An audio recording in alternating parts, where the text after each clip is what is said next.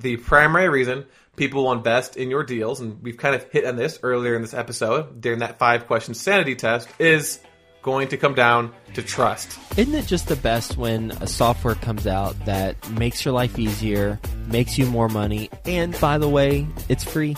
Well, welcome to Stessa, today's best ever sponsor. Stessa is a smarter income and expense tracking software for property owners. It allows you to track, manage, and communicate the performance of your real estate assets. So basically, it helps you make more money by looking at your properties in one dashboard. It's a beautiful dashboard, by the way. And it shows you the KPIs, the key performance indicators that you care about. What's the value? How much cash flow are you getting? What's the debt that you have on the properties? What are you bringing in monthly? What are you bringing in annually? And it allows you to have a quick snapshot not only of your properties, but also come tax time, it's a breeze because you can scan receipts and invoices directly from the phone app and Stessa will automatically read and categorize them for you. No more data entry. It's been talked about in Forbes, New York Times, Wall Street Journal, and all it takes is just a few minutes to add your properties, link the accounts, and everything updates in real time. Without Stessa, I was looking at my portfolio on an infrequent basis. I'm talking about my single family home portfolio. I got three single family homes, and I didn't realize that I had trapped equity. But if I was looking at it from a dashboard that Stessa has, then I would have realized that, hey, I got a portfolio value of X and I've got debt on it of Y. Holy cow, look at all this trapped equity. I'm missing out. And with Stessa, that won't happen. So go to stessa.com forward slash best ever, and it's free. It's free. Stessa.com forward slash best ever. There needed to be a resource on apartment syndication that not only talked about each aspect of the syndication process, but how to actually do each of the things and go into it in detail. And we thought, hey, why not make it free too? That's why we launched Syndication School and Theo Hicks will go through a particular aspect of apartment syndication on today's episode and get into the details of how to do that particular thing. Enjoy this episode. And for more on apartment syndication and how to do things, go to apartmentsyndication.com or to learn more about the apartment syndication school, go to syndicationschool.com so you can listen to all the previous episodes. Hi, best ever listeners. Welcome back to another episode of the Syndication School series, a free resource focused on the how to's of apartment syndication. As always, I'm your host, Theo Hicks. Each week, we air a podcast series about a specific aspect of the apartment syndication investment strategy. And for the majority of these series, we will offer a document or a spreadsheet or some sort of resource for you to download for free. All of these documents and past and future Syndication School series can be found at syndicationschool.com. This episode is part one of a series entitled How to Raise Capital from Passive Investors. So, this is series number 11, and I highly recommend that you go listen to series 1 through 10. I know it's going to take a while to listen to those, but everything that we have discussed so far has been leading up to this moment, which is the moment where you are now finally ready to start generating interest for your deals and attempting to raise money.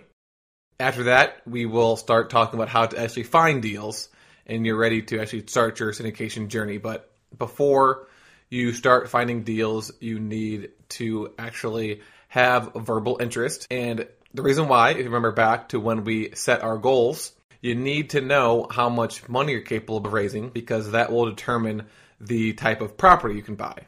If I'm only capable of raising $50,000, then I'm not going to be looking at 100 unit deals, right? But if I am capable of raising a couple million dollars, then that's an entire different story. Plus, understanding how much money we can raise will help us set our 12 month goal. But more importantly, we need to know how much money we can raise to actually set investment criteria for the types of deals to look at. So, this will be part one where we will talk about kind of the introduction to raising money, So we'll talk about first, we're going to go over a test to gauge your mindset as it relates to raising money. Then you will learn how to overcome any fears or limiting beliefs you have about raising money. And then we'll talk about why someone will even invest with you in the first place. And all of this episode is basically focused on mindset because for some, raising money and using other people's money to buy real estate could be something that you are a little hesitant at doing. So, in the book, the best ever apartment syndication book, we offer a five question sanity test to essentially see, kind of gauge where you're at and how you think about using other people's money. So, answer these five questions. They're just yes or no questions. So, do you have a fear of using other people's money? Yes or no? Do you have reservations about partnering with investors? Do you think your relationship with your friends and family will be forever changed if you partner with them on a deal? After successfully completing 10 or more syndications, do you think you'll be 10 times more concerned with gaining and maintaining trust with your passive investors? And then finally, do you think after you've done 10 or more successful syndicated deals, your ongoing awareness of the importance of being trusted with investors' capital will be magnified by 10 times? So, unless you've actually used other people's monies for investing before, then you will likely answer yes to all these questions. In the book, we kind of made a joke about if you don't answer yes to these questions, you're probably a sociopath, which, you know, obviously this isn't a sociopath test, but the whole entire point is that the sanity test is to let you know that it's okay to be, for example, slightly fearful of using other people's money. Because if you've never done it before, of course you're going to have some sort of anxiety around it, just like anything new that you are, are trying. You're not going to go in there super confident because at the end of the day, you don't really know what you're doing. The second question about do you have reservations about partnering with investors? Of course you should. It's a huge responsibility. They're giving you their hard earned capital, and you are using that to hopefully make them money. But obviously, at the end of the day, things could go wrong and you might not make them money. So it's a pretty big burden on your shoulders to make sure that you are doing things properly. Third question Do you think your relationship with your friends and family will be forever changed if you partner with them on the deal? Of course it will. It's probably different when a stranger invests in your deal than a family member because when a stranger is investing in your deal, you've only known them for as long as they initially reached out to you. Whereas for a family member, you've known them for your entire life. So there's a lot of extra baggage that comes with that. And typically, your relationship with your family is a lot more personal. Whereas if they actually invest in your deal, that relationship is going to have the added business dimension. And you know you know your family members really well. Sometimes they might be really weird about money. So definitely expect if you've got your family investing in deals for things to change with that relationship.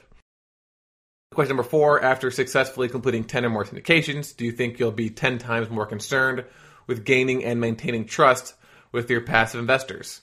Well after doing 10 deals with the same passive investor you're definitely going to have a much closer and stronger personal connection with them and you'll look at them as more of a friend, and as a result, you'll want to take care of them more. So, yes, you'll be way more concerned about making sure you're maintaining a trust factor with them and that you are able to return their capital to them because they're your friend now. And then, lastly, do you think that after doing 10 or more successful syndicated deals, your ongoing awareness of the importance of being trusted with investors' capital will be magnified by 10 times? Of course, the answer is yes because number one, they are actually helping you to achieve your financial goals by investing in the deal. So you want them to trust you so they'll keep coming back. But at the same time, not only do you want them to trust you so they keep coming back, but one of the main sources of new investors are going to be referrals. So if they trust you, then they are more likely to refer you to one of their friends. And that can start a domino effect where you've got referrals from them and then that person refers you to someone else, and you can uh, eventually grow your investor database based solely on these referrals. So overall, the purpose of that five question sanity test was to let you know that it's okay to be afraid and it's okay to have reservations. And we are going to talk about how to overcome that fear and reservations in this episode. So, how do you overcome this fear or this barrier of using other people's money to invest in real estate? This is not the most common question, but it's a pretty common question. Maybe not asked exactly in that form. I'm afraid to use other people's money, but you can see it subtly in these questions that the reasons why they're asking that question is because they're probably a little bit hesitant about using other people's money to raise capital. I know I'm for sure a perfect example of that. And the way you overcome this fear, it really varies from situation to situation and person to person. So I'll just give you a few examples because examples are really the best way to explain things. So for Joe, it was out of necessity.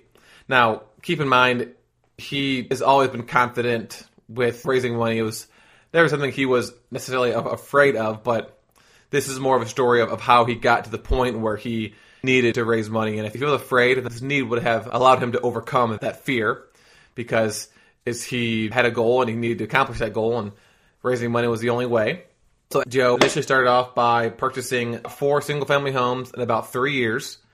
And his original goal was to make $10,000 per month. And I believe with these four properties, he had about $1,000 a month coming in cash flow. But the problem was that he couldn't see a quick way to scale this single family business to $10,000 per month because four properties generate $1,000 per month. He would need 40 properties to generate $10,000 per month. And he didn't know how he would get there. He didn't know how he would save up the down payments, mostly, for all those properties, let alone actually qualify for financing, since you're only allowed to get up to 10 of these residential loans. At the same time, he was spending a lot more of his time managing these four properties than he would actually want to. And then, of course, only making $1,000 a month if you have one move out or one large maintenance issue, then all that thousand dollars goes away, and all that time and three years of energy was kind of not necessarily wasted, but you're that much further away from the ten thousand dollar goal. So he started to investigate ways to overcome this, this problem, and he went to the Rich Dad Poor Dad seminar, where he heard that the only way to get rich was to not do SFRs or single family residence, but to do apartments or mobile home parks. And Joe wasn't familiar with mobile home parks, although he had lived in one when he was younger. But he did live in apartments at the time and decided to choose apartments over mobile home parks for his way to reach that $10,000 per month goal. But of course, the same issue arises, which is how do you afford the down payments? And then Joe discovered the apartment syndication investment model, and obviously the rest is history. So again, he necessarily wasn't afraid of using other people's money, but if he was, then he would have been able to overcome that fear out of necessity. So if you're in that same situation and you have a goal of making a certain amount of money per month or something else that you want to accomplish and you aren't able to do that on your own by using your own capital to finance deals, then you have to ask yourself, what's worse? Me being afraid of talking to other people and raising money or would I much rather be afraid but be able to reach my goals? Or would I rather not reach my goal but not have to face an investor and ask them for money? So kind of just depends on who you are. But obviously for Joe, actually talking to investors and reaching his goals was better for him than just not doing it and trying to figure out how to actually scale these properties.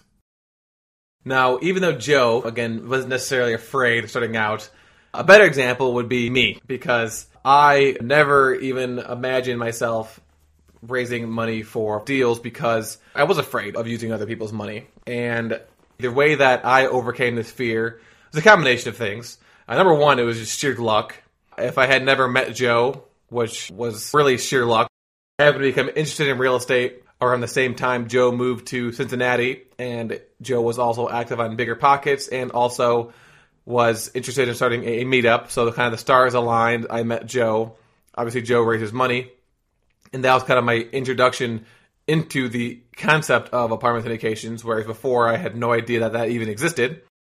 Secondly, it would be experience and education. So through working with Joe, I obviously have gained a ton of experience and knowledge about the syndication process and obviously, education and experience are the two main requirements to becoming an apartment syndicator. And you can learn more about that in Syndication School episodes 1499 and 1500.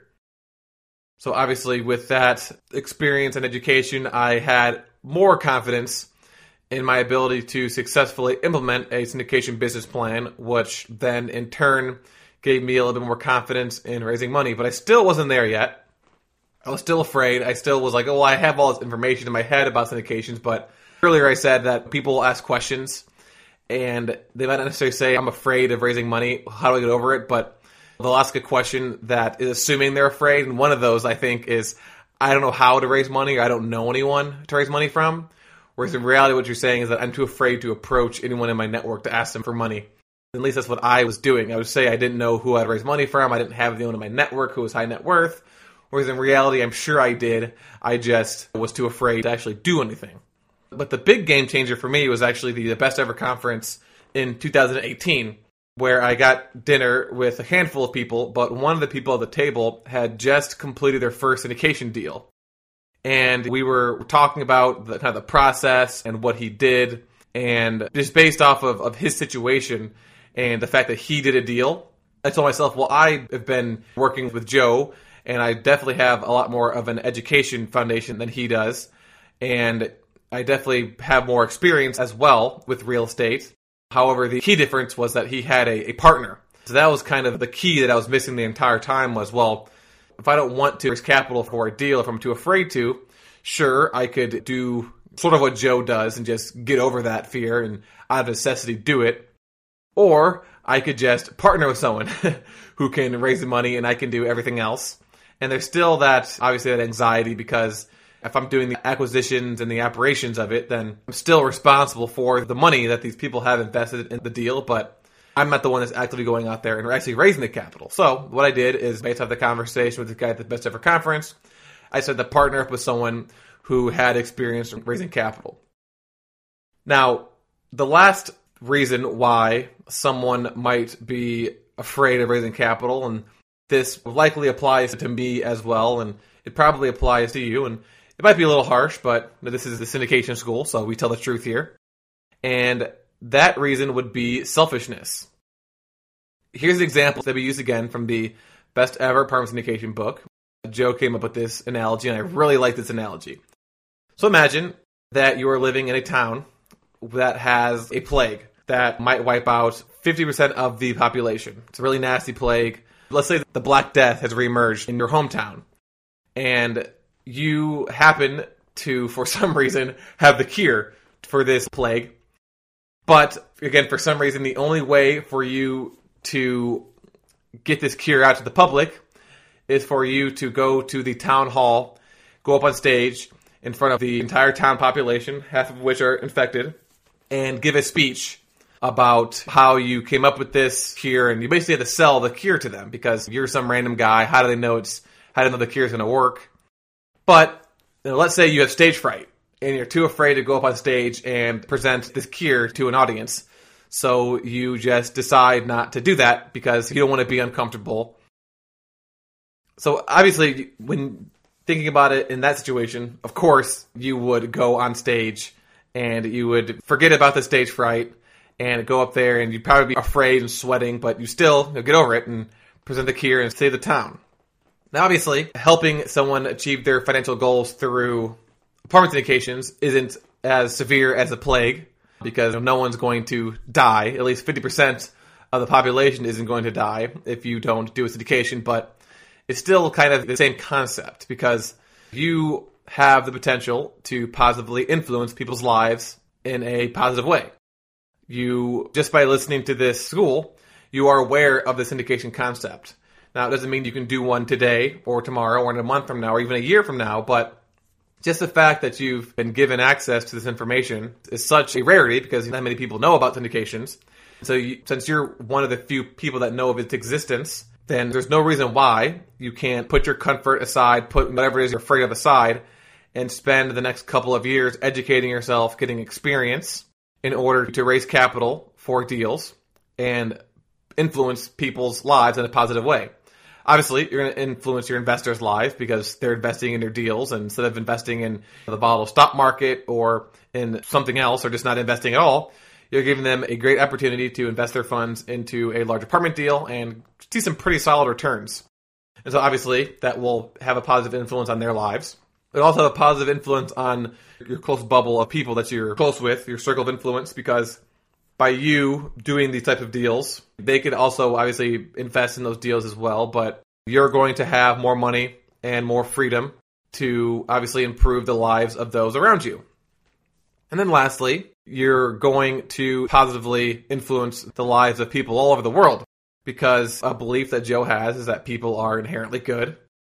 And if they actually have more free time, then they're going to be able to do more things. And if you are an apartment syndicator and these people invest in your deals and are able to increase their passive income to a point where they can leave their full time job, then they'll have 40 hours a week extra to spend on doing good in the world. So you really have no idea how much of a positive influence you starting a syndication business can have.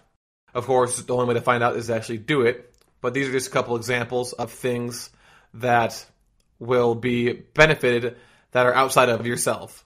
Now, of course, if you need to be selfish, then you can still do apartment syndications and still raise money and just instead of saying how much you're going to improve the lives of others, you can say, well, you're going to improve your own lives because obviously you're going to make a ton of money too.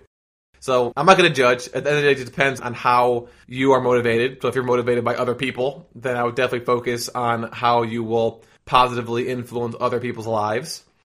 And if you aren't, then obviously you can focus on your 12 month goal and your long term vision and how it will positively influence your lives. But the best is to go with a combination of both a little bit of selfishness sprinkled in with a little bit of selflessness and finding that right balance. Because again, we're talking about how to overcome that fear of losing other people's money.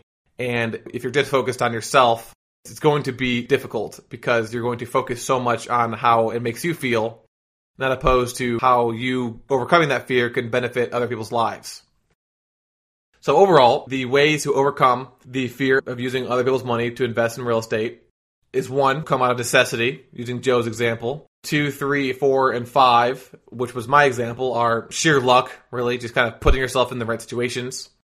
Number three, getting that experience and education to give you the confidence to do so. And to learn more about that, remember to listen to episodes 1499 and 1500. Number four, we start talking to other successful syndicators to see how they overcame that fear. And then number five would be to actually partner with someone. So rather than overcoming the fear, just have someone else do it for you. And then last, number six is be selfish. So the last thing I want to talk about in this episode is to give you an understanding of why someone will actually want to invest with you. So, what do you think that is? Do you think it's the types of returns that you offer? Do you think it's the market the property's in? Do you think it's the business plan? Is it value add versus distress versus turnkey? Do you think it is the actual deal itself? What do you think it is? The answer is actually none of those. Obviously, those are reasons why people invest in deals, but that's not the primary reason people invest in deals. And sure enough, the primary reason people will invest in your deals, and we've kind of hit on this earlier in this episode during that five question sanity test, is going to come down to trust. So a passive investor can get returns from anyone. They can invest in each market will have a handful of syndicators they can choose from. There's a handful of syndicators that are operating the exact same business plan within that market. So the reason why they pick one syndicator over another is going to come down to trust. Now, there are three main ways to gain trust specific to this apartment syndication process. Obviously, there's more ways to gain trust than just these three, but these are the three main ways to gain trust with a potential passive investor. Number one is going to be time. So, a big thing that you see, again, on places like Bigger Pockets, with people asking about how do I raise money for the deal, they'll say that I've done a couple deals in the past, flicks and flips or small multifamily deals, and I want to raise capital. How do I find investors? And whenever I see a post like that, I always respond with saying that you need to start with your current network. You need to start with people that you already know because people that are going to invest with you are going to know you already and trust you already. Because since you don't have experience, you can't really leverage that experience in order to get strangers or people that you've recently met to invest with you because there's no proof that you're going to be able to execute the business plan properly and get them their returns and to keep their capital. Whereas if you reach out to people that you already know, then you have that business background that you need and that education foundation. They'll know that and they'll know that maybe you've been trusting in the past for a certain situation or for some reason or another, they've known you long enough and they trust you and they'll invest in your deal. So, so obviously the first way to gain trust is going to be that time factor. You need to spend time with these people in order to gain their trust to invest. So, back to the bigger pockets question about how do I get people to invest with me? Start with your current network, start with people that you've known for at least a couple of years. Now, if you don't know anyone at all, or if you haven't known anyone for a couple of years, then obviously you're going to need to work on that first before you have the potential to raise capital. Now, obviously, you can get over this by partnering with someone else who does this, but this is specifically for you trying to raise capital yourself. And the answer is going to be time. Joe, first first deal, knew his investors for two to 10 years. So these weren't people that he just met in the past couple of months. These are people that he had built a relationship with over two to 10 years and who trusted him enough with their money to invest in his real estate deals. Obviously, now that he's done over 10 deals, this time horizon decreases to maybe even a couple of months. So as you complete more deals, the time horizon for how long you need to know someone before you gain their trust will decrease because this transitions to number two is because of your expertise. So the second way to gain trust is through your expertise. So you display your expertise in a way that a potential investor understands. So you've done a few deals and now you know what you're talking about. So you can set up a lead capture form on your website, for example, where people can contact if they want to learn more about investing in their deals. Or 10 investors starting out, you've done such a good job and you know what you're talking about that they refer you to other people who in turn come and reach out to you to ask you about the deal. And since you know what you're talking about, you can get them interested based off of their communication style. So, for example, you want to make sure you obviously you're displaying your expertise in a way this investor understands. And a salesperson understands differently than an engineer, who understands differently than a business owner, who understands differently than a seasoned investor. So if you're talking to a salesperson, then you're going to display your expertise a lot differently than you are to an engineer who probably wants to know more about the actual numbers, where the salesperson want more high level overview of the actual business plan. So again, it's not only displaying your expertise, but displaying it in a way that the person you're talking to understands.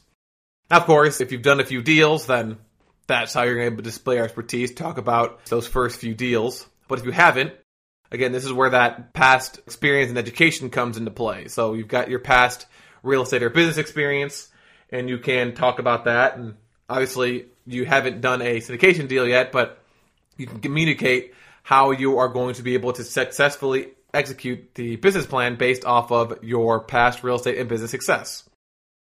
Also, a great way to display your expertise is through your thought leadership platform, which is something else we talked about on the syndication school.